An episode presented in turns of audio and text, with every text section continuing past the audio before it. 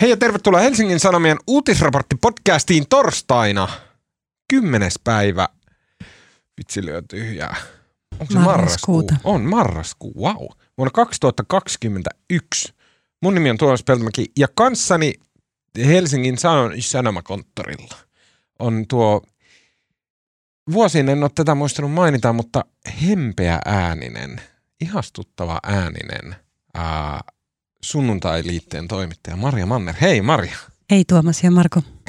Heissan. Me, Aa. me ei ollut, että sä esittelet mut. mä, jotenkin, aja- mä jotenkin valmistaudun sanomaan moi. En mä kuvaile sun ääntä, joka on karismaattinen ja jotenkin ähm, semmoinen niinku lempeällä tavalla miehekäs. No Mutta en niin. hempeäksi en sanoisi sitä. En kyllä ikinä. Me suhtaudutaan tähän niin, että kaikki kehut kelpaa. Äh, tota, mm, äh, joo, mun nimi on Tuomas. Sanoinko mä sen? Ehkä.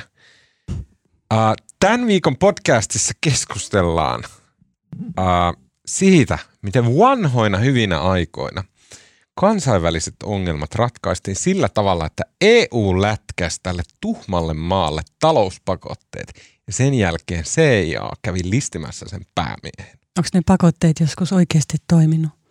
Ei, mutta se listiminen on. mutta kenties surullista kyllä.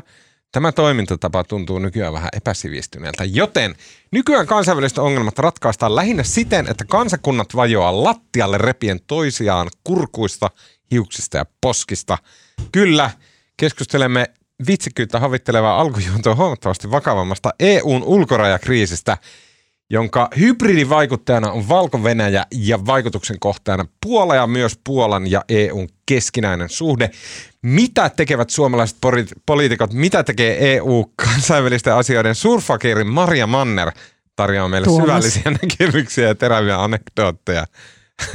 Pitää frontloadata tämä keskustelu. Ja lisäksi mun vastustuksesta huolimatta puhumme 7 miljardin euron kaupoista, kun ruokalähetti firma Volt fuusioituu amerikkalaisen DoorDashin kanssa.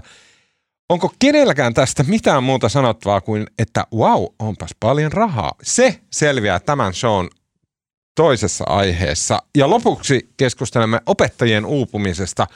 Kirjailija Tommi Kinnunen kertoi somessa jäävänsä uupumuksen vuoksi sairauslomalle lukion äidinkielen aikan työstään.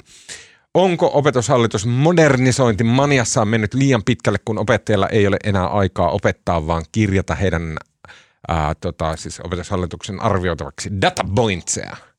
Ää, keskustelemme siitä. Mä haluan puhua just tästä mittaamisasiasta. Se on mun mielestä semmoinen niin tummapahtoiseen kahviin verrattava ää, syöpä, joka leviää yhteiskunnassamme. Mm. Ja lopuksi vielä hyviä keskustelun aiheita pitkien epämukavien hiljaisuuksien varalle.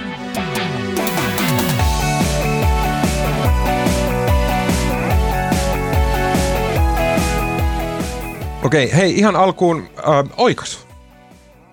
Mä sanoin viime jaksossa, josta mä en millään tavalla muutenkaan ole kovin ylpeä niin kuin omalla kohdalla. Te olitte upeita ja niin kuin, ah, luojan kiitos, että olette olemassa, mutta omalla kohdallani en ollut ylpeä, en ole ylpeä.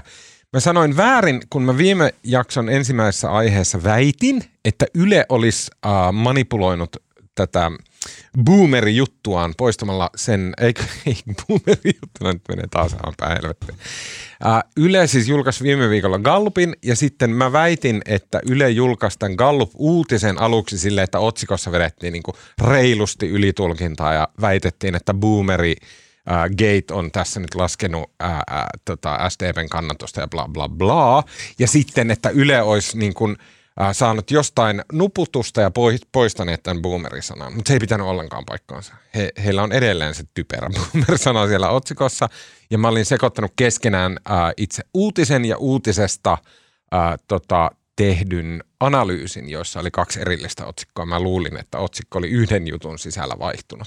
Mutta että, tota, tässä oli tämmöinen virhe. Pahoittelut Yleisradiolle, suuresti rakastamalleni instituutiolle, jota kunnioitan ja pidän äh, tota, äh, erittäin upeana laitoksena. Kuulostaa, että sä oot saanut lämminhenkistä palautetta. Olen saanut tätä podcast-kollega äh, Robert Sundmanilta ihan aiheellisen nootin tästä. Menkää kaikki Robertin Twitteriä sanokaa sille, että se on tyhmä. Älkää menkää. Ei, Robert. Hieno mies. Äh, tota, wow. Uh, mistäköhän lähdetään liikkeelle? Tota, mm, viime kesästä lähtien uh, valko istuva diktaattori Ale, Ali, Alexander Lukashenko uh, on tota, uh, päästänyt Minskistä turvapaikanhakija um, jonot kävelemään, ajamaan, pyöräilemään, autoilemaan, junailemaan kohti Puolan, Latvian ja Liettuan rajaa. Niin suurissa määrin, puhutaan ainakin tuhansista, tässä kaikki nämä numerot aina tämmöisessä tilanteessa heittelee, neljä, neljästä tuhannesta, yhdeksästä tuhannesta, tuhansista puhutaan joka tapauksessa. Ää, tota, ja sitten ää, nämä ihmiset ovat ää, tulleet Puolan, Latvian, Liettuan ulkorajoille sieltä eteenpäin ää, ja sitten nämä maat on tietenkin reagoineet tähän hyvin voimakkaasti – Liettua julisti äh, hätätilan, ei kun, anteeksi, Puola julisti syyskuussa hätätilan äh, rajoilleen ja Liettua aikoo tehdä sen nyt. Tai toisinpäin. Oikeastaan tämä ensi jaksossa. tota, mm, tämä on jotenkin niin kuin kuplinut pinnan alla tämä asia, mutta nyt se silleen perkelöity. Um, mis, tässä on monia eri uh, kysymyksiä, teema-aspekteja. Yksi on tämä itse kuvio, eli turvapaikanhakijoiden käyttäminen tämmöisenä. Mm, mä haluaisin sanoa, että hybridiaseena, mutta mä huomasin, että esimerkiksi Suomen sisäministeri Maria Ohisalo niin kuin jotenkin varsin tietoisesti oli käyttämättä tätä niin kuin sotametaforaa ja hän puhuu, hän puhuu siitä, että kyse on enemmän tämmöistä valtiollisesta ihmissalakuljetuksesta. Hän ei siis niin kuin mitenkään kontrastoinut näitä kahta termiä, mutta puhutaan siitä, että näillä termeilläkin on väliä. Uh, Tämä itse kysymys on mun mielestä jotenkin niin kuin moraalisesti, siinä on monia tasoja, niin monia kysymyksiä. Sitten siinä jotenkin tämä tuo myös sen kysymyksen siitä, että no hei, tämähän on nähty aiemminkin muun muassa Suomessa, jossa vuonna 2016 Venäjältä tuoltiin ladailla ja pyörillä ja muilla turvapaikanhakijoita. Suomen rajalle. Siinä vaiheessa poliitikot sille jotenkin tärisevässä niin kuin Jeesusteluraivossa oli silleen, että tämä, tämä aiheuttaa toimenpiteitä ja näin. No, onko ne toimenpiteet sitten aiheutunut? Onko äh, Suomen äh, tota, lainsäädäntö uudistettu? Onko tehty asioita?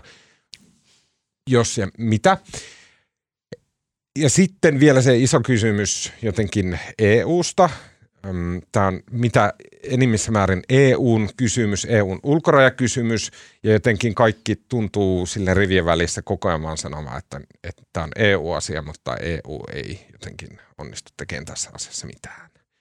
Um, Maria, sä hyvin paljon oot seurannut työspuolesta näitä niin kuin, paitsi turvapaikanhakijakysymyksiä myös niin kuin näitä kansainvälisiä kysymyksiä muutenkin. Mitä sulla tulee mieleen tästä tilanteesta? No joo, pari asiaa noista taustoista voidaan puhua kohta. Noista 2015 siirtolaiskriisitaustoista, mikä tässä varmaan tietysti on, on myös taustalla, mutta siis jos nyt puhutaan valko tilanteesta, niin eikö kyse ole siitä, että Euroopan unioni keväällä, tai eikö tämä nyt lähtenyt siitä liikkeelle, että Euroopan unioni keväällä asetti talouspakotteita valko ja silloin valko Lukashenka uhkaili sitten tota, päästää sieltä rajan yli kaikenlaista tai kutsui itse näitä pakotteita silloin hybridivaikuttamiseksi mm. muistaakseni. Ja Joo. nyt sitten tota, ö, siis kysehän ei ole vaan siitä, että heitä sieltä niin kuin Minskistä autettaisiin tai päästettäisiin rajalle, vaan että ymmärtääkseni ainakin väitteet on niin, että että Valko-Venäjä tai mahdollisesti venäläiset lentoyhtiöt on ihan siis kuljettaa tai antanut ymmärtää, että lähi oleville – maille, että niin kuin tätä kautta voisi päästä nyt Euroopan unioniin. Ja niin kuin tiedetään silloin 2015, kun kulki sana, että raja Eurooppaan on auki ehkä menossa kiinni, niin silloin on, silloin kuitenkin paljon ihmisiä, jotka on valmiita syystä tai toisesta lähtemään liikkeelle. Mutta se tilanne siellä, nämä määrät ei ole kovin suuria, vaikka verrattuna sen 2015. Kyllä, se on ihan niin, eri. Niin, niin, että siellä on, siellä on joitain tuhansia ihmisiä, ei mitään sellaista, mistä esimerkiksi Euroopan unioni ei selviäisi. Saanko esittää tyhmän kysymyksen? Kerro. Mikä se oli se mittakaava silloin 2015? Ja nuoremmille kuulijoille, niin siis vuonna 2000... Ja jotka eivät ole silloin vielä syntyneet. no, siis, jos ihminen on nyt 22-vuotias, niin hän oli vuonna 2015 uh, 16 ei välttämättä kiinnostanut uutiset niin paljon. Eli vuonna 2015 oli tämmöinen niin tilanne, jossa Lähi-idästä lähinnä lähti niin hyvin, hyvin suurissa määrin äh, ihmisiä liikkeelle kohti Eurooppaa ja sitten niin eurooppalaiset kansakunnat ajautu kaiken näköiseen sortoon ja sekamelskaan. Suomeen tuli silloin, oliko 30 000 30 000 ja ihmistä. Eurooppaan tuli yli miljoona sinä vuonna 2015 Oliko vuonna. niin vähän? Eikö se ollut 5 miljoonaa Eurooppaa? Miljoona Saksaan. Ruotsin 300 000. Hatusta tulee kaikki, ignoroikaa. Mä en halua ruveta oikaiseen asioita. Mutta niitä tuli siis no, Googlatkaa. 2014, 2015, 2016 tuli kuitenkin Kyllä, tavallista paljon, paljon Joo, tämä suurempia oli iso määriä. tämmöinen juttu.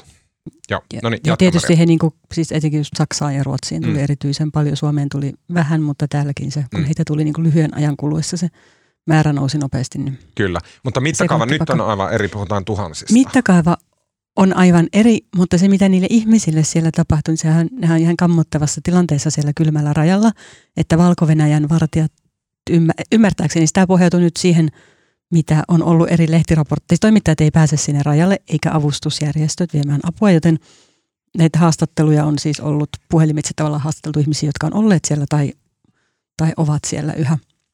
Ja var, Puola, Valko-Venäjän vartijat työntää heitä kohti sinne raja-aluetta ja sitten taas Puola, joka ei halua ottaa heitä vastaan tai antaa heidän jättää turvapaikkahakemusta, kuten periaatteessa sääntöjen mukaan pitäisi, niin puolalaiset sotilaat ja vartijat työntää heidät niin kuin takaisin sinne valko päin, josta heidät taas syydetään takaisin. He on niin kuin jumissa, loukussa siellä rajalla. Ja siellä on kuollut ihmisiä, siellä on nälkä, kylmä, jano. Kymmenkunta ihmistä. Joo, joo kahek, kahdeksan tai jotain kymmenkunta suurin piirtein. Mutta siellä on paljon myös lapsia ja naisia ymmärtääkseni. Että se ihmisten tilanne siellä on tosi, tosi kammottava. Uh, jos näistä lyhyesti näistä optiikoista, niin, tai että miltä se näyttää, niin näettekö te niitä videoita? Tähän niin levisi videoiden kautta tosi paljon sosiaalisessa mediassa tämä aihe. Siellä on uh, ilmeisesti niin valko on kuvannut omia videoita ja pistänyt kiertoon Twitteriin. Ja sitten Puola on kuvannut omia videoita ja pistänyt kiertoon Twitteriin ja kaikki niin kuin lähtenyt viraaliksi. Mä en ihan pysynyt kartalla siitä, että niin kuin kenen video on mitäkin. Ja silleen niin kuin iso huutomerkki silleen, että selkeästi näitä videoita käytetään niin kuin vaikuttamistarkoituksessa. Um, mä, katsoin jo, jotain niitä videoita ja se, niin kuin, se näytti jotenkin tosi silleen niin kuin kaoottiselta ja villiltä se meno siellä rajalla, että, että niin kuin siellä oli, siellä oli niin kuin, okei, äh, Lähi-idästä tulleita turvapaikanhakijoita niin kuin sille monta takkia päällä siinä ää, piikkilanka-aitojen takana. Ja sitten heidän takanaan näkyy tämmöiset, onko se nyt palaklava vai paklava, jompikumpi on herkku ja jo, jompikumpi on semmoinen reikäinen pipo. Ba- baklava on se tota, Kumpi? leivonnainen. No niin, okei. Baklava on leivonnainen. No niin, eli balaklava on se kommandopipo. Eli heidän takana oli sitten tämmöiset kommandopipot päässä valko jotain turvallisuusjoukkoja niin puskemassa heitä sinne äh, piikkilanka-aitoja päin. Mutta sitten niin kuin, se oli niinkin, että siinä vastapuolella oli Puolan joukot, ja siis ei armeija, vaan poliisit oli siinä, ja he niin kuin kyynelkaasutti näitä turvapaikanhakijoita, jotka, mutta he kyynelkaasutti sen takia, että ne yritti niin kuin lapioilla ja sitten voimapihdeillä ää, niin kuin avata sitä raja-aitaa. Ja sekin näytti jotenkin, jotenkin surrealistiselta, että miksi ne nyt sille, että jos Puolan poliisi on siinä vieressä, niin miksi ne yrittää hajottaa sitä aitaa niiden nähden, että niin mä, se oli jotenkin omituista, semmoista niin kuin kummallista semmoista pseudotodellisuutta. Uh, tota, mitä, näittekö te näitä videoita? En. Tai, joo, mä jotain nähnyt, mutta en mä tuommoista muista ainakaan. Okei. Okay. Mm. Uh, joo. Uh, Sitten jotenkin mun mielestä tässä on myös semmoinen niin joku omituinen epäinhimillisyys sillä tavalla, että nämä, nämä niin kuin ihmiset, nämä turvapaikanhakijat näyttäytyy semmoisen niin kuin, niin kuin ei-ihmisinä. Tai siis niitä kohdellaan niin kuin ne ei olisi ihmisiä. Silleen, että ne ihan niin kuin ne olisi jotain, en mä tiedä, jotain niin kuin, no pelinappula nyt on kliseenä. Ehkä se, kun puhutaan hybridivaikuttamisesta ja tämän kaltaisista toimista, niin sitten tulee jotenkin niin mieleen, että, Mm. mm. että kyse olisi vain jostain semmoisesta vähän niin kuin palvelunestohyökkäyksestä. Tai Niin, just, jostain, just näin. Just, Joo. mä, just tänään mietin palveluestohyökkäystä, mm. että, voiko se, niin kuin, että onko se tässä se jotenkin se metafora, mikä tuntuu jotenkin kylmältä ja robottimaiselta tavalta ajatella ihmisiä jotka on kylmissä ja hädässä ja näin. Niin ja siellä on siis ilmeisesti, ilmeisesti aika iso osa näistä ihmisistä on lähi Siellä on Irakin Kurdistanista, mutta myös Afganistanista, Afrikasta. Mm. Ja varmaan niin kuin silloin 2015kin niin on ihmisiä, jotka on lähteneet hengenhädässä pakoon. Ei varmaan kenenkään tarvitse perustella, että miksi vaikka Afganistanista tällä hetkellä ihmiset lähtis pakoon, mutta myös Irakista tai muualta, niin voi olla, niin kuin, voi olla, voi olla ihan oikein niin kuin syytä, syytä pelätä henkensä puolesta, tai sitten voi olla tietysti ihmisiä, jotka ovat hakemassa parempaa elämää. Hmm. Että välttämättä sitten aina ne, jotka on kaikkein tietysti vaikeimmassa asemassa, ei pysty niillä lennoilla sitten lähtemään pakoon. Mutta siellä on siis erilaisissa tilanteissa olevia ihmisiä. Mulla on sitten tyhmä kysymys on se, että okei ensinnäkin mä en tiennyt, että tätä tapahtuu muuallakin EUn ulkorajoilla. Esim. meillä oli viime toukokuussa oli juttu, jossa luki tällä tavalla, että useat maat ovat, eikö anteeksi, tämä on tämän viikon jutusta. Useat maat ovat viime vuosina käyttäneet siirtolaisia painostuskeinona poliittisiin tavoitteisiin pääsemiseksi. Viimeksi toukokuussa Marokko usutti tuhansia siirtolaisia Pohjois-Afrikassa sijaitsevaan Espanjalle kuuluvan Seutan kaupunkiin. Mm, Espanjalle hyvät suhteet Marokkoon ovat äärimmäisen tärkeä asia. Marokosta ei haluta siirtolaisten reittiä Espanjaan. Marokko pyrkii nyt hyödyntämään tätä pelkoa. Espanjassa kuunneltiinkin huolestuneena Marokon ulkoministerin Nasser Buritan ranskalaiselle radiokanavalle viikonloppuna antamaa haastattelua. Burita sanoi, ettei ole Marokon velvollisuus suojella EUn rajoja eikä toimia Euroopan santarmina – ja sitten jos muistetaan siis vuonna 2016 Suomi kohtasi vähän samanlaisen tilanteen. Ehkä tätä on tapahtunut myös muualla. Um, ja tietenkin se kaikista suuri esimerkki, eli siis Turkin ja Kreikan ja Italian kautta Eurooppaan suuntautunut pakolaisuus, joka padottiin sitten sillä tavalla, että vaan maksettiin Turkki hoitamaan se asia. Niin kuin tavallaan ostettiin se asia Euroopan ulkopuolelle. Joten mun mielestä niin kuin, tässä on läsnä, ja mennään kohta tavallaan mennä niin kuin suomalaisten poliitikkojen niin kuin kiertely ja kaartelun tämän asian ympärillä, mutta että mun mielestä ydinkysymys on kuitenkin aito ja oikea. Siitä voi perustellusti olla eri mieltä, että kannattaisiko koko Euroopan paskantaa housuun sen takia, että jossain Puolassa on 4000 turvapaikanhakijaa. Varmasti ei. Vaan, ja ehkä se housuun turahtaminen johtuu siitä, että tämä on tämmöistä niin vieraan valtion tavallaan sodan käyntiin ehkä rinnastettavaa toimintaa. Mutta että siis – tämä itse kysymyshän on jotenkin olemassa, että Euroopasta etelään ja itään on niin kuin suuria alueita, jossa ihmisillä on siis enemmän tai vähemmän perusteltuja ja myös perustelemattomia syitä pyrkiä kohti Eurooppaa. Ja että jotenkin EU on nyt selkeästi alue, joka joutuu silleen niin kuin paniikkiin ja kaaukseen, kun tänne tulee ää, eri värisiä ihmisiä muualta se, niin kuin, se ajaa eurooppalaiset maat semmoisen, niin kuin, en sano paniikkiin, koska se on liiottelua. Valtaosa ihmistä vaan kohottaa olkia. Ja, ja Twitter on niin ainoa paikka, missä sitä aiheuttaa varmasti oikeasti paniikkia. Mutta että, että, siis, että niin se kysymys silti jossain siellä sisällä, vaikka se ei ole pakokauhuinen kysymys, niin se kysymys on jotenkin aito. Vai? Vai onko tämä nyt vaan niin joku natsien pointti? Marko. No, no siis, ehkä mä puuttuisin siis, sanon Tuomas heti alkuun, että niin kuin tavallaan, että EU on jotenkin sekaisin ja EU on kädetön tästä, mutta sekin on niin kuin, eihän niin kuin, eihän EUta tässä mielessä tässä, tämmöisessä, tässä kysymyksessä ole, sehän on jäsenmaat ja jäsenmaat ei pääse keskenään tavallaan sopuun, miten asiaa hoidetaan. Sehän ei ole niin kuin – EU-instituutiona, vaan nimenomaan jäsenmaat. Mut siis tää... Okei, mä en ymmärtänyt tuota distinktiota. Mit, et, mitä no, mitä eikö, EU no, eikö, on paitsi jäsenmaat? Niin, että tavallaan Marko musta osui just siihen ongelman ytimeen, että kun EU ei ole kyennyt luemaan jotain yhtenäistä linjaa turvapaikkakysymyksissä, niin. ja sitten 2015 se siirtolaisten tulo sotki, siis se ihan niin kuin poliittisesti niin kuin pani sisäpolitiikan mm. solmuun monessa maassa, ja kun tämä tilanne on jatkunut tällaisena siis vuosia eikä sitä kyetä luomaan, Puola on tietysti yksi niistä, jotka ei halua varmaankaan mitään yhteistä taakajakoa. Ja mä siis just itse asiassa muistelin, että mäkin olen varmaan tästä aiheesta tehnyt siis vuosien mittaan useita juttuja.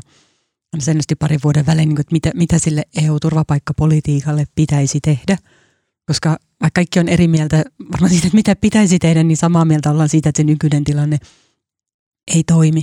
Koska, ja niin kuin nyt nähdään, että tämmöiset niin kuin ihan siis valko tai Turkin tai Marokon kaltaiset valtiot pystyy sitten halutessaan käyttämään ja epätoivoisten ihmisten tilannetta ja tota, lähtöhalukkaiden, lähtöhalukkaita sitten niin kuin hyväkseen EUta mm. vastaan aika helpostikin, että kun tulee joku asia, mistä he on eri mieltä, että haluaa protestoida, niin he avaa rajan ja sitten EU on tässä tilanteessa niin kuin nyt tavallaan, että, että yhtäältä meilläkin sisäministeri sanoi, että ei pidä antaa periksi tällaiselle hybridivaikuttamiselle, mutta onko se, onko se tapa sitten ratkaista se, että lähetetään se Puolan lähettäisiin niin lisää sotilaita mm. ja piikkilankaa rajalle, jolloin nämä ihmiset, niin, niin mikä se meidän vastaus siihen niin. on? No, mutta kun, siis mua jotenkin huvittaa se, että ensinnäkin Frontex, joka on EU-ulkorajavalvoja, sen, sen pää, äh, siis pääkonttori on Varsovassa, Puolassa. Eikä EU halua niitä, eikä, eikä Puola, ja Puola halua ei niitä. halua Frontexia sinne. Mutta, ja niin, koska Puola ihan... ei halua ottaa näitä turvapaikkahakemuksia niin, vastaan. nimenomaan. Niin. Koska sitten jos EU ottaa sen ulkorajakontrollin, eli Frontex menee sinne, niin Frontex, siis mä en ole tästä ihan varma, mulle jäi tämmöinen mielikuva, kun mä juttelin meidän Berliinin kirjeenvaihtaja Hanna Mahlamäen kanssa. Tosin voi olla, että mä, mä en ihan ehkä ymmärtänyt. Tai sitten mä ymmärsin kristallin kirkkaasti. Googlatkaa. Ei Tota, niin, niin mulle jää semmoinen mielikuva, että puolelle ongelma on se, että jos Frontex operoi siellä, niin Frontex ottaa ne turvapaikan hakijat vastaan. Ja sen jälkeen heidät otetaan niin kuin kansainvälisen lain mukaisesti ja EU-lain mukaisesti heidät otetaan siihen turvapaikkaprosessiin. Niin, ja hakemukset ja se, käsitellään asianmukaisesti. Niin, ja se on se, mitä Puola ei halua tehdä, mm. vaan Puola haluaa olla ottamatta heitä vastaan ollenkaan ja työntää heidät vaan takaisin valko Mistä mulle herää se kysymys, että onko se tosissaan näin, että mikäli EU jollain tavalla ikinä koskee niin kuin mihinkään tämmöisen rajakysymykseen, niin se automaattisesti tarkoittaa, että mitkä tahansa kymmenet tuhannet Venäjä puskee vaikka Suomella läpi EU, niin EU ottaa heidät vastaan ja sen jälkeen rupeaa käsittelemään. No, eikö se nyt ole sinänsä päivän selvää, että jos on Frontex, joka on tämmöinen EU-tason instituutio, niin pitäähän sen noudattaa ihmisoikeussopimuksia, että eihän Tot, se voi niin kuin, ja tavallaan se, mitä mä yritin alun perin sanoa, että siis se, että niin kuin tavallaan se, se EU, EU ei ole tässä se toimija, vaan yksittäiset jäsenmaat ja kumminkin tämä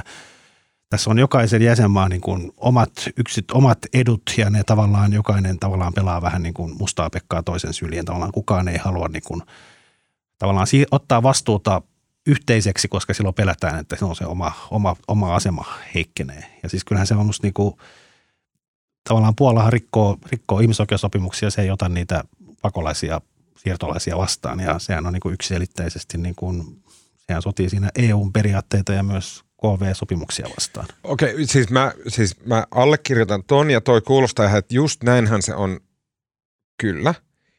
Ja varsinkin tässä tapauksessa, kun, kun määrä on suuri, sillä niin kuin varmasti suuri siinä mielessä, että se ajaa jonkun Puolan kaaukseen. Jos he ottaisi sanotaan 9000 turvapaikanhakijaa, niin se aiheuttaa siellä niin kuin poliittista hämminkiä, mutta Puola on iso maa, onko EUn suurin maa peräti.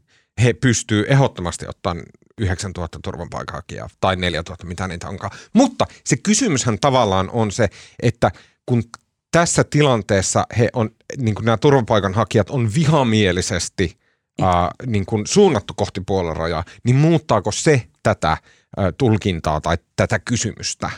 Voi, voiko, Puola pitääkö mitenkään, siis jos menet väkilukua, niin. eikä Puola mitenkään voi olla suurin. Eikö? Mä en ole ihan varma. Eihän se ole kuulemma ehkä pal- viides. Ai jaa. No, Italia suurempi, Ranska suurempi, Saksa. Espanja suurempi, niin? Saksa suurempi. No sit tyhmää. Miksi mä, edes, miksi mä ajattelen näin? Jossain se on suurin.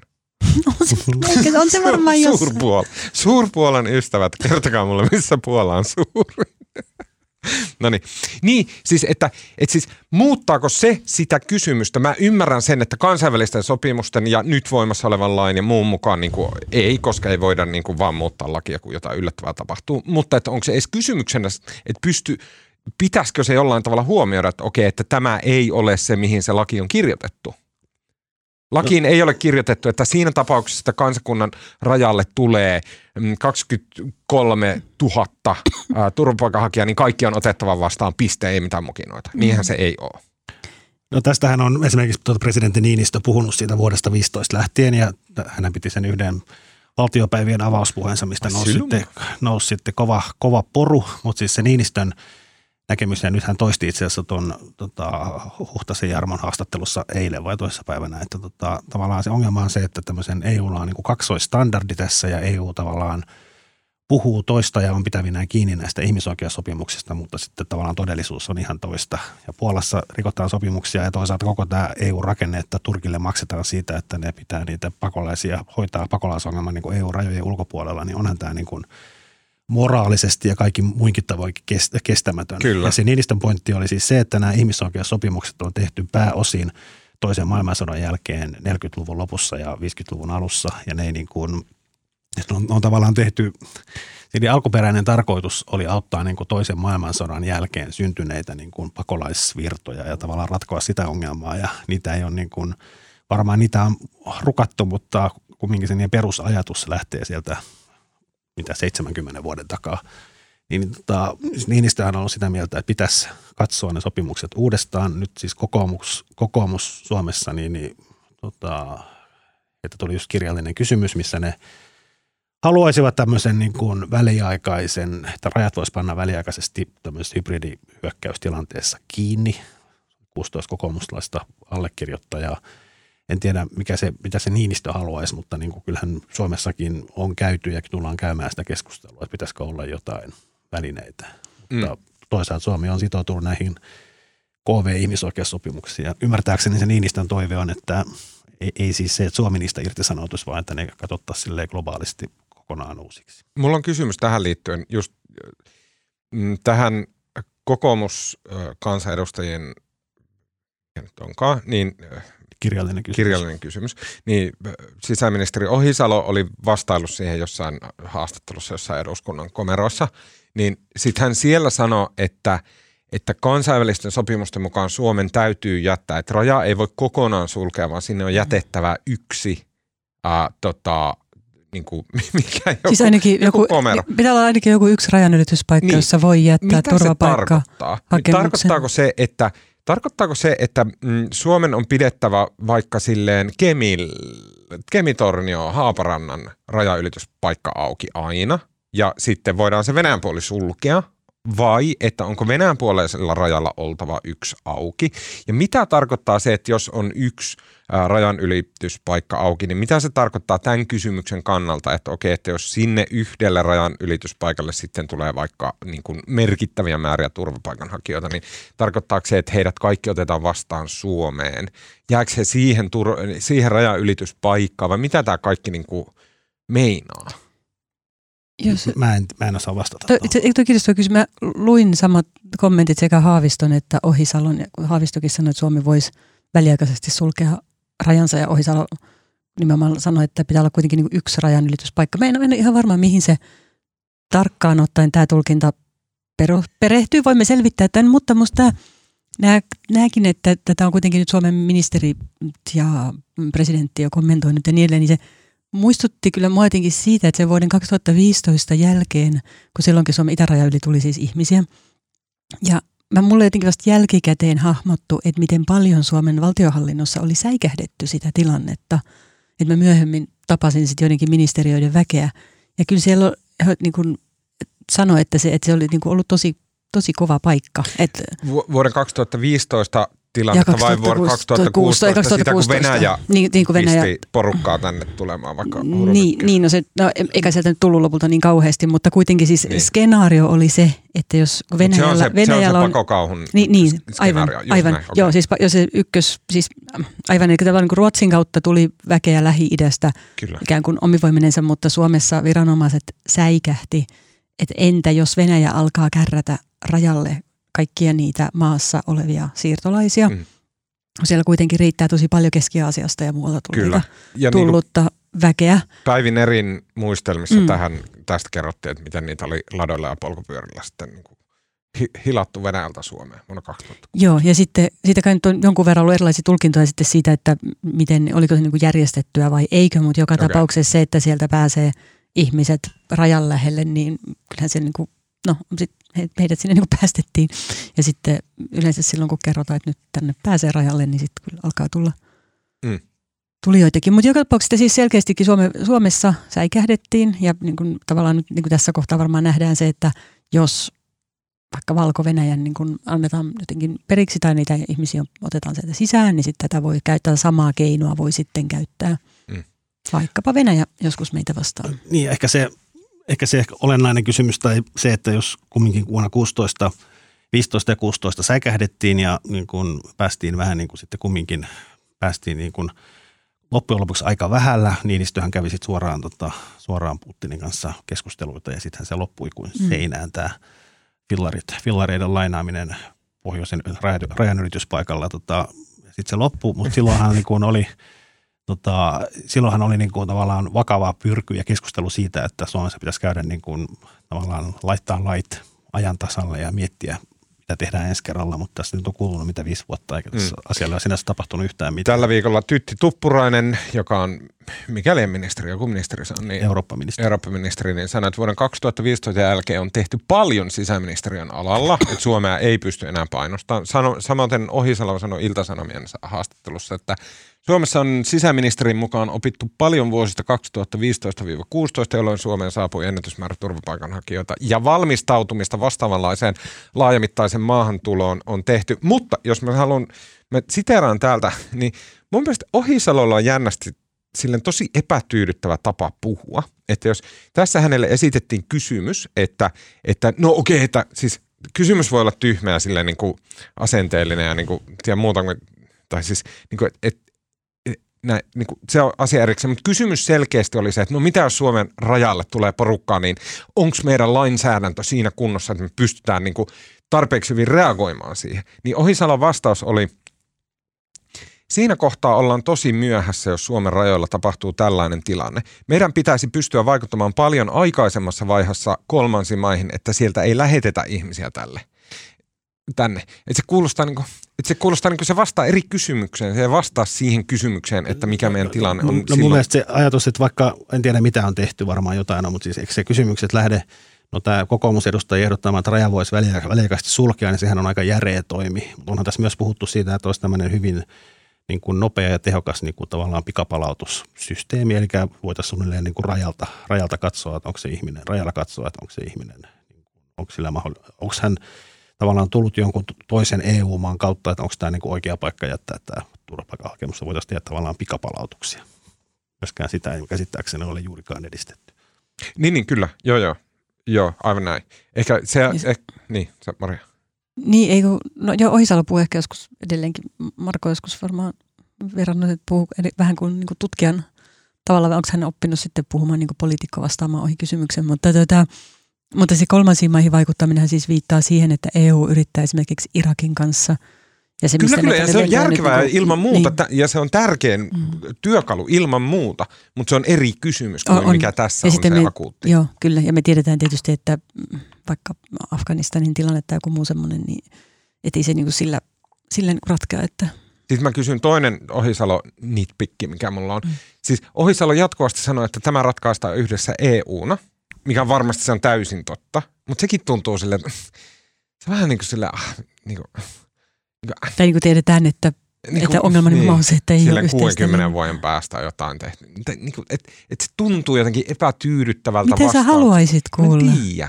Mä en tiedä, mutta Rautaa mä rajalle. Ei, vaan mä haluan kuulla sen, että vast, niin kuin, et, et, et, et mitä me tehdään niin kuin maana. Tai eikö, toi, mitkä meidän... Eikö ongelma nimenomaan ole, eikö sinä mies Ohisalo ihan oikeassa, että eikö sitä ongelma on, on se, että kaikki siis maat on. tavallaan tekee niin kuin, vähän niin kuin itse lystää ja Puola on sitä nyt malliesimerkkiä, että kai se ainut ratkaisu olisi se, että kaikki jäsenmaat yhdessä sopisi jonkinlaisista, jaettaisiin sitten siirtolaisia eri maiden kesken ja olisi myös niin kuin yhteiset säännöt kaikilla rajoilla. Mm, joo, mutta silti se on hyvin epätyydyttävää vastata tuolle. Um, Okei. Okay. Um, joo. Sitten mä haluaisin puhua vielä lyhyesti uh, kahdesta asiasta. Yksi, me ollaan kaikki varmasti samaa mieltä, oltiinkin jo. Tämä rahakysymys on jotenkin. Sillä, että nythän, nyt uh, esitettiin tätä, että no, että EU voisi oikeastaan maksaa valko siitä, että näitä ei tulisi näitä. Uh, se taisi olla, oliko peräti, peräti Putin itse, joka ehdotti, että EU rupesi makseleen valko ettei tulisi näitä turvapaikanhakijoita. Kuulostaa todella, todella huonolta tieltä, jolla ollaan lähdössä. Myös äh, Euronewsilla oli joku itävaltalainen tutkija, joka sanoi, että olisi todella hyvä, että äh, maksettaisiin Ukraina, Ukrainasta tehtäisiin vaikka tämmöinen niin EUn pyrkivien tota, turvapaikanhakijoiden sijoitusmesta. Jotenkin kuulostaa niin kuin kuulostaa joltain semmoista, tiedätkö, ää, riskiltä tai joltain civilizationilta tai joltain tietokonepeliltä, jolla ihmiset sijoitetaan jonnekin muualle. Mutta se kuulostaa siltä, että niinku jos EU ei saa sitä omaa pakkaansa ojennukseen ja sitten se maksaa Turkille, maksaa valko maksaa Ukrainalle, että nämä hoitaa ja majoittaa näitä turvapaikanhakijoita, niin kuulostaa jotenkin tosi. Niin näinhän tässä on tehty. Kai se, oliko se Ylellä oli kiinnostava tutkijahaastattelu, eli jossa sitten tutkijan niin pointti oli se, että en et ole jotain tämän kaltaista menettelyä missä ainakin Moldovaan tai muualle, että rahattaisiin, että, että niille ihmisille tavallaan, että, niin kuin, että se kannustimet vähenisivät, että he tietäisivät, että niin kuin ei pääse Euro, Euroopan unionin tai vaikka Saksaan, vaan sitten ehkä Moldovaan. Mutta toisaalta kyllä me tiedämme, esimerkiksi Turkissa ilmeisesti on niin erittäin pakolaisvastainen ilmapiiri nykyisin, niin siellä on todella, todella paljon syyrialaisia niin ja muita. pakolaiset ja meidän pakolaiset. Ni, ni, ni, niin, että ei se, mä en tiedä miten, että esimerkiksi, esimerkiksi niin Turkin kohdalla voi tulla vastaan myös se tilanne, että et ei, et kyse ei välttämättä ole siitä, että Erdogan haluaisi käyttää sitä Euroopan unionia vastaan, vaan se kansa, niin kansan mielipide on niin pakolaisvastainen, että ei vaan voi ottaa niitä enempää tai sitten avataan portit sen takia. Uh, ja vielä viimeinen kysymys, jonka mä haluan kysyä, vaikka tota, tämä on ehkä jotenkin iso, mutta mua kiinnostaa se EUn ja Puolan tilanne, että mitä tämä tekee sille. Nythän on siis, EU ja Puola on ollut ihan sukset ristissä, niin kuin todella sukset ristissä, uh, sen takia, että Puolassa on tämmöinen oikeisto, niin kuin Orbanilainen tämmöinen illiberaali äh, tota, konservatiivi populistihallitus, joka on sitten ruvennut tekemään tämmöisiä illiberaaleja populistiasioita, kuten äh, suitsimaan tuomareita ja niin kuin vallottamaan sitä poliittista järjestelmää. Mm, ja sitten EU on läimässy miljoonan päiväsakon tästä oikeusjärjestelmän politisoimisesta puolelle. Ähm, niin kuin välit on tosi kirjat. Ja sitten äh, valko tekee tämän, että se pistää Puolan pinteeseen. Se pistää Puolan pinteeseen, missä Puola ei pysty kääntymään tavallaan menettämättä kasvojaan EUn puoleen, joten Puola jää hoitaan tätä asiaa yksin. En, en varmaan haluakaan kääntyä tässä, tai en niin tiedä. en tiedä. Niin kuin jos siellä niin. tulisi joku kriisi, niin ehkä Puolalle olisi luontevaa olla niin kuin tehdä työtä EUn kanssa ja siellä olisi niin kuin kanavat ja mekanismit niin kuin hoitaa näitä asioita, mutta että onko Puola jo valmiiksi tilanteessa, jossa se ei pysty – ja sitten Valko-Venäjä ja ehkä sen takana isoveli Venäjä niin kuin nimenomaan hakee tätä, että nyt niin kuin pahennetaan tätä kiilää. Näin. Vai onko kaikki tällainen ihan foliahattu Mitä olette mieltä? Varmasti vastauksia ei kellään meistä, mutta mitä olette mieltä? Niin kuin?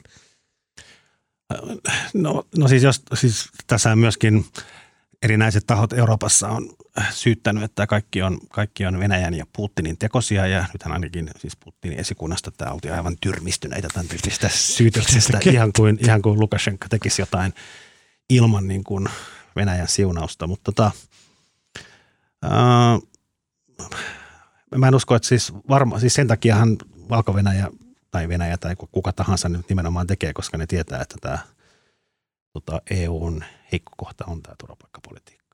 Siis mä en tiedä, liittyykö se niin kuin suoranaisesti. Sehän on niin kuin tavallaan erillinen prosessi, mikä lähtee nyt liikkeelle ja tulee lähtemään. Että se, että jos Puola joutuu maksamaan sakkoja miljoonan päivässä, mutta ei vastaavasti saa jonkun EU-tukia niin kuin 30, 30, 30 miljoonaa päivässä. Että sinänsä se niin kuin, ei niille mitään hätää vielä ole. Mutta siis nehän alkaa nämä tukien jäädytysprosessit kestää kuukausia, mutta se alkaa tämmöinen kirjeenvaihto Brysselin ja Varsovan välillä, Joo. missä niin kuin, jos Puola ei pysty vastaamaan erinäisiin asioihin. Niin se kestää tulla. kaksi kuukautta eka lähetetään sinne kirja, että kertokaapas nyt, sitten ne lähettää tänne. Kaksi kuukautta on kulunut, niin sitten alkaa paukku. Ei kun sitten tulee seuraavat kirjeet. Ai se menee, musta se menee niin kuin, ehkä se vuoden kestää. Mennäänkö seuraavaan aiheeseen? Uh, mennään vaan, vaikka mä olisin voinut puhua tästä vielä seuraavat puoli tuntia. Um, haluaisin puhua siitä, että ei kun ei, en vielä. Uh, keskustelu opettajien uupumuksesta on vellannut jo pidempään, ei kun anteeksi, väärä junta. Tota, mm, Uh, ruokakuriiri firma, Volt myytiin uh, amerikkalaiselle kollegafirmalle eli DoorDashille huimaan 7 miljardin hintaan eilen illalla, eli keskiviikkoiltana myöhään tuli, uh, taisi olla Helsingin Sanomien visiotoimituksen oma Elina Lappalainen, joka skuuppasi tämän uutisen. En ole ihan varma. Eikä ei se skuuppi ollut, Ei näin tiedotti sen. No pakkohan se on tiedottaa tämmöistä. amerikkalainen pörssiyhtiö. Niin, kyllä. Mutta että ainakin Elina Lappalainen oli hyvin valppaana tämän asian kanssa. Ensimmäistä joukossa uutisoimassa. Hyvä Elina. Näin. tota, mm, hän on siis Suomen tunnetuin tämmöinen startup-toimittaja, niin sillä kehut sinne suuntaan. Tota, äm, ja tota, no, mä ehkä vähän vihjasinkin jo, että mun mielestä mu, mua tämä ei kuohuta joten, jotenkin. Mä, mä en myöskään silleen niin koe tarpeeksi mitään ilotulitteita ostaa. Niin siis- tai, Mä voin lukijoille paljastaa, että, kuulijoille, että Tuomas jostain syystä oli sitä, että miksi me tästä puhuttaisiin, mitätön aihe. niin. Ja mä en, no kiinnostaa, että miksi se on susta niin, tai mik, miksi se ei susta herättänyt mitään mutta vakuuttakaa mut. Ei kun, no mulla ei oikeastaan ole kysymyksiä, onneksi Marko on täällä paikalla, mutta siis mun kysymykseni on se ensinnäkin, no toi summa on niin paljon, että mä en, en, en ymmärrä, mi, mi, miksi siitä maksetaan niin paljon, mutta mitä mä en varsinkaan ymmärrä on se, että kyseessä siis on firma, joka on tehnyt aina tappiota, vai kuinka? Niin miksi se on näin arvokas? Selitä Marko. Ja sitten toinen, toisekseen oli vielä, että mä, olin, mä kuvittelin, että edessä on Voltin kannalta vaikeat ajat, jos tulee näitä niin kuin velvoitteita ikään kuin tulkita nämä lähetit jotenkin työsuhteiseksi ja niin edelleen. No, Volthan toimii siis, jos muistan oikein, niin Tää esimerkiksi täällä Suomessa, 23 niin, aivan, joo, maassa. Että se, että jos Suomessa, No joo, Suomessa joo. muuttuu lain tulkinta, Suomi on varmasti vielä isoa markkinansa, mutta eihän se olisi niin kuin muuttanut sitä bisnestä. Se, siis musta tämähän, tämähän on niin kuin jotenkin ihan älyttömän kiehtova keissi. Siis ensinnäkin niin kuin Volt on, Volt on tämmöinen, siis Su- Suomessa on, nyt, Suomessa on ollut suuria ja menestyviä startuppeja ja varsinkin peliyhtiöitä, Supercell ja muu. Tämähän on niin kuin, tämähän on niin kuin Supercellin jälkeen tämmöinen niin kuin seuraava supermenestyjä. Ja kiinnostavahan siinä on se, että niin kuin, siis tavallaan Mikki Kuusi, joka on yksi näistä perustajista ja toimitusjohtaja, niin hän on siis entinen, entinen Slashin toimitusjohtaja ja hän vuosikausia veti sitä tapahtumaa ja hänellä on jo niin kuin ennen kun se firma perustettiin niin, niin älyttömän hyvät verkostot ja kontaktit ja hän myös ties, nuori, hyvin nuori mies, mutta ties osasi tavallaan sen, miten toimitaan pääomasijoittajien ja firman kasvattamisen ja muiden kanssa. Hän ja hänen pari kaveria ne päätti perustaa firman ensin, se toimiala oli jotain vähän muuta ja sitten vähän veivasi sitä ja sitten vaan niin kuin äärimmäisen järjestelmällisesti pystyi niin kuin rak- rakentamaan, päättivät toimia alustataloudessa ja nämä ruokalähettihommat tuli sitten jollain tavalla. Ne oli kumminkin niin kuin suunnilleen samoihin alkoihin, aikoihin alkoi tällä alalla valtava buumi. Niitähän tuli monta, niitä on Euroopassa useampia ja Jenkeissä ja tästä tuli tämmöinen niin kuin kuuma alue ja ne on pystynyt saamaan niin kuin satojen miljoonien pääomasijoitukset.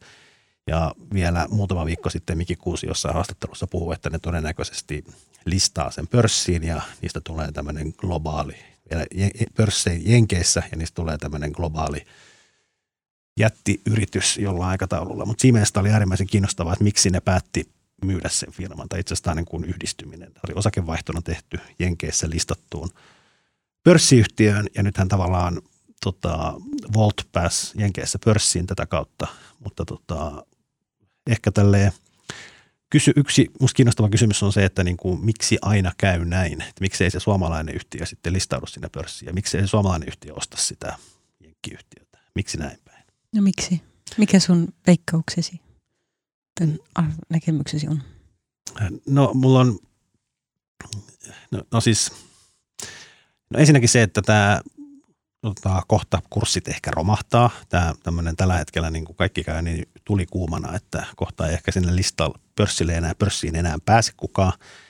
Ja sitten toinen kuin näiden ruokalähettien kesken, niin ne kaikki, ne kaikki on niin kuin valtavan tappiollisia ja ne kaikkien niin kuin markkina-arvot on jotain miljardeja. Niin, niin idea on se, että niin kuin, että voittaja saa sitten kaiken, että tästä alkaa semmoinen pudotuspeli ja ilmeisesti Voltissa on sitten laskettu, että tämä on se heidän tapansa selvitä, että ne yhdistyy sen Jenkin kanssa. Se Jenkki toimii siis vaan käytännössä Pohjois-Amerikassa ja Volt toimii Euroopassa ja täälläkin lähinnä Itä-Euroopassa. Eli tavallaan ei ole päällekkäisyyksiä ja nyt ne niin kuin yhdessä pystyy sitten tappelemaan näiden muiden kanssa. Mutta kerro Marko mulle, miksi tappiollinen yritys on näin arvokas? No siis se, no se ideahan on se, että niin kun yhtiön arvohan määrittyy, kun sen kaikki tulevaisuuden voitot diskontataan nykyhetkeen. Ja oletus on se, että Mitä on diskonttaa? katsotaan minkä, arvos, minkä arvosia se, jos saat, jos sun firma tienaa tuhannen, tuhat euroa sadan vuoden päästä, niin minkä arvoinen se tuhat euroa sadan vuoden päästä on tässä hetkessä. Niin, niin siis se arvohan määrittyy sen mukaan, miltä, miltä ne tulevaisuuden tuotot näyttää. Että kyllähän Volt on kasvanut todella nopeasti ja ainakin ne itse sanoo, että ne pystyy jos, ne, jos mä muistan oikein ja toimii 23. Maassa, maassa, niin ne väittää, että ne vaikka iso osa maista tällä hetkellä tappiollisia, mutta ne halutessaan pystyy jokaisen maan muuttamaan puolessa vuodessa voitolliseksi. Eli ne tavallaan laajenee, avaa näitä toimistoja ja tota, rakentaa se lähettiketjun ja halutessaan. Ja täl, tässä vaiheessa niin ne tehtävää vaan laajentua mahdollisimman nopeasti. Se ajatus on se, että kun voittaja vie kaikkeen ja voittaja on siis se, jonka ketju on sitten kaikkein laaja ja pystyy hallitsemaan jotain aluetta, niin sitten se tavallaan voitot tulee myöhemmin. Se mikä tässä, tätä, tässä on nyt valtionjohtoa myöten kiitelty, että Volt tuo meille veroeuroja ja kaikkia muuta, mutta se mikä tässä on kun se hankala kysymys on se, että kun tämä perustuu siihen, että pienituloiset maahanmuuttajat, joilla on vaikeuksia muuten työllistää, työllistyä, niin kuskaa sitä ruokaa, että Voltille, Voltin nimissä. Ja sitten mä yritän jotenkin hahmottaa, että mitä, niin miten tyytyväisiä he ovat työhönsä. Ja sen pikkasen, teittekö te niin, että jos tulee Volt-kuski, niin sitten te ovella yritätte kysellä siltä jotain. Mä oon ehkä piinaava asiakas, mutta mä en myöskään... Varmaan se lähettien appissa joku merkintä, että jättäkää toi manner väliin. mä en tee sitä kauhean, mä en tilaa Voltilta kauhean usein, mutta joskus... Mä oon, mä oon tilannut kerran. Joo, tota, mutta siinä on ehkä vähän sama kuin, että jos haastattelee isisnaisia Alholin leirillä, että ei voi olla ihan varma, että kuinka vapaasti he puhuu, koska he ehkä ajattelee, että pomo kuuntelee tai pomo lukee lehtijutut ja kuulee mitä sanotaan, että, mutta silti tulee semmoinen vaikutelma tietysti, tai siis, kysymys on se, että vedet, niin revitäänkö nämä perustajien ja omistajien ja sijoittajien tuotot sitten ja miljoonat ja miljardit näiden lähettien selkänahasta. Mutta kyllä silti aika monesta yhteydestä ja lehtijutustakin tulee sellainen olo, että nämä Volt-kuskit, ainakin monet heistä on niin suhteellisen tyytyväisiä sinänsä siihen tilanteeseensa, mikä ei välttämättä kerro sitä, että ne työehdot tai olot olisivat niin hyvät, vaan siitä, että, heidän on niin kuin, että, ne, että muut vaihtoehdot on ehkä vielä huonompia. Semmoiset, mihin kenties kielitaidottomat tai vaikka maassa pitkäänkin olleet korkeasti koulutetut maahanmuuttajat voi työllistyä, ne vaihtoehdot on aika vähissä. Ja Volt saattaa olla sitten siinä skenessä parempi. Että jostain syystähän ihmiset hakeutuu myös Voltille töihin. Jotenkin.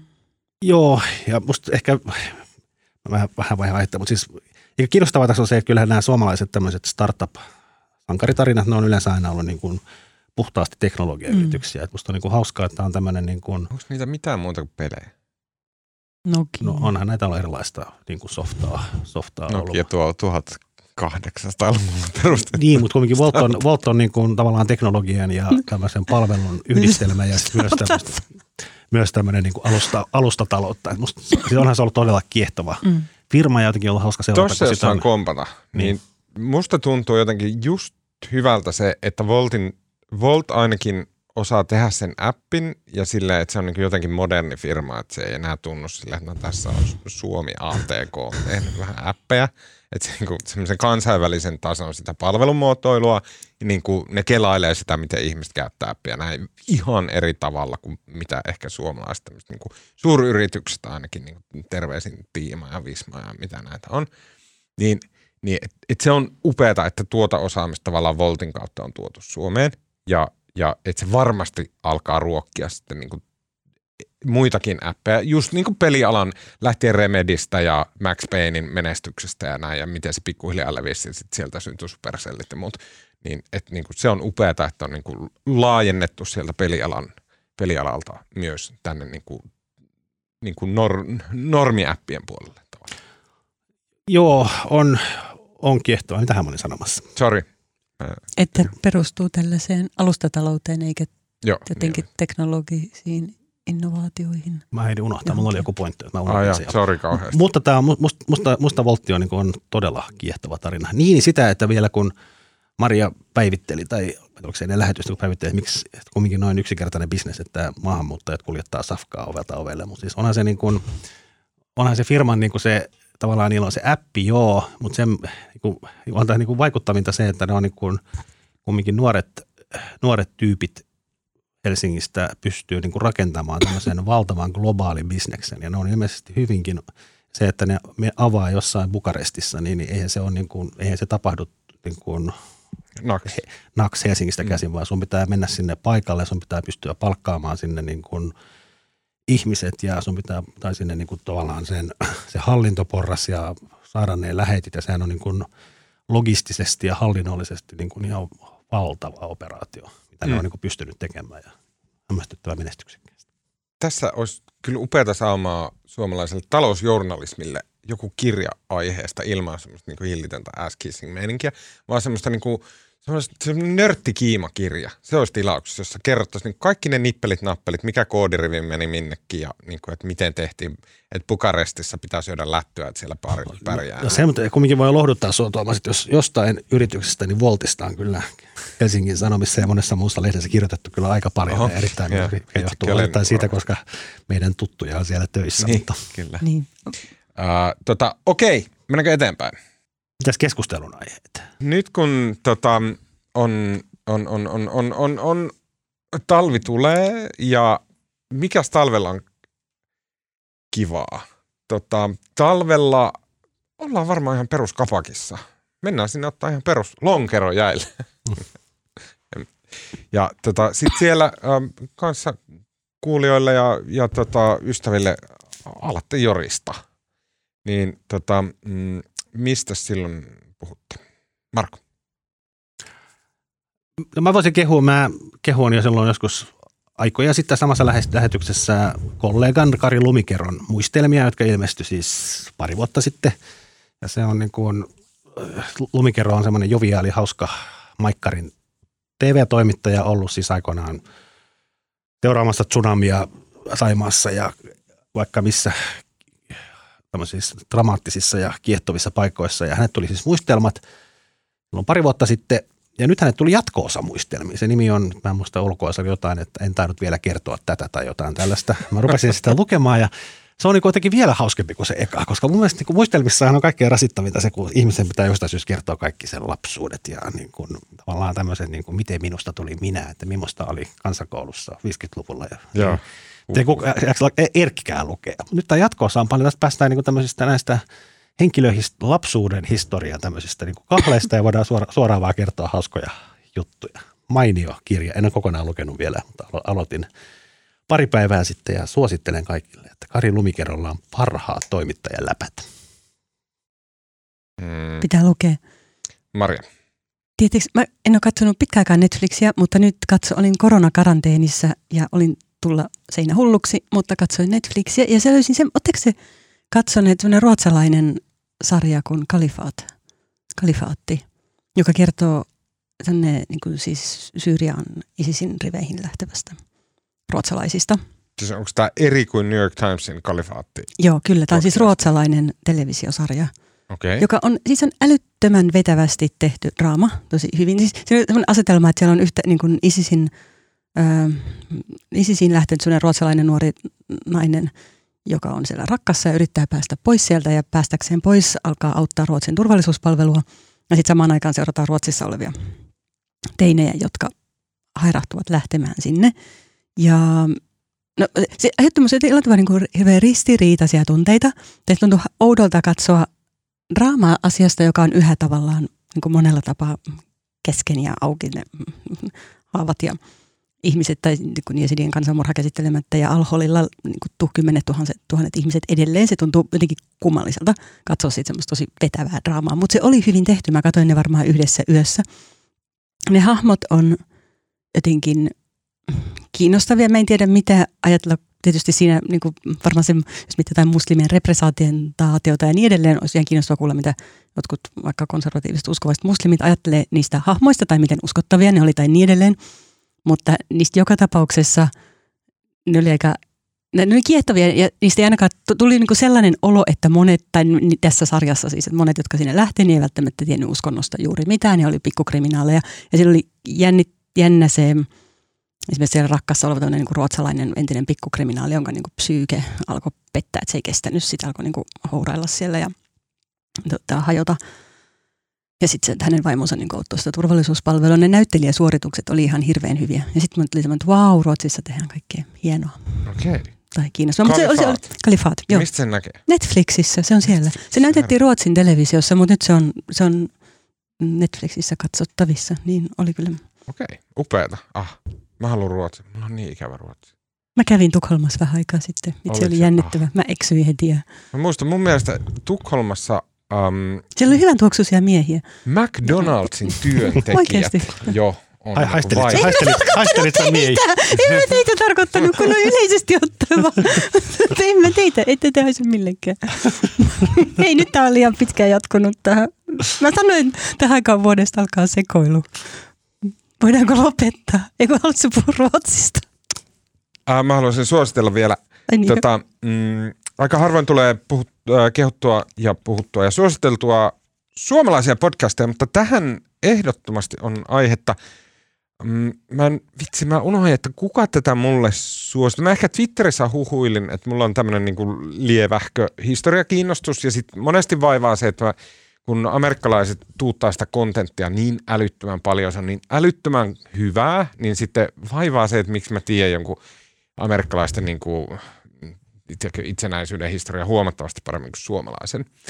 Ja sil, siltä, äh, siltä Twitter-retkeltä sitten jäi haaviin, kiitos vinkkaille, en muista, ehkä heitä oli useampi, mm, tämmöisen henkilön kuin Lotta Vuorio juontama Menneisyyden jäljillä niminen podcast on siis suomalainen historiapodcast ja toimii sillä formaatilla, että Vuorio, joka on itse siis historian mun mielestä väit, teke, valmistelemassa väitöskirjaa, niin äh, Vuorio haastattelee muita historian tutkijoita. Äh, aiheet on silleen tälleen niin kuin historian tutkimusta, että se ei ole niin kuin välttämättä silleen niin kuin kaikista räiskymintä, mutta se, mikä tekee tästä podcastista todella hyvän on, että okei, Vuori osaa valita ne aiheet tosi kiinnostavasti. Joku niin kuin prostituutio 1800-luvun Turussa tai joku tällainen. Ja, mutta Vuori on niin kuin tapa puhua, tapa ottaa huomioon ja kunnioittaa sekä vieraitaan, mutta myös ihmisiä, joiden historiaa käsitellään, ihmisiä, jotka linkittyy aiheeseen. Niin kuin, se on jotenkin erittäin niin kuin lempeä ja viehättävä ja siitä tulee semmoinen jotenkin niin kuin tosi hyvä fiilis siitä tavasta, millä Lotta Vuorio tämän podcastin vetää ja hostaa.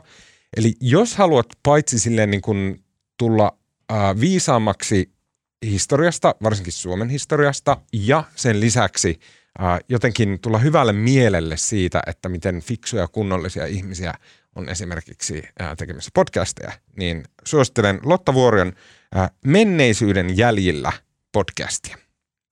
Siinä kaikki tältä erää. Kiitos Marko Junkkari, Kiitos. kiitos Maria Manner. Kiitos. Mun nimi on Tuomas Peltomäki ja äänen ja kuvan ja kaiken muun tekee tällä viikolla Mikko Peura. Lähettäkää meille palautetta at uutisraportti ja kuullaan ensi viikolla, ai niin, oikaisu tähän loppuun.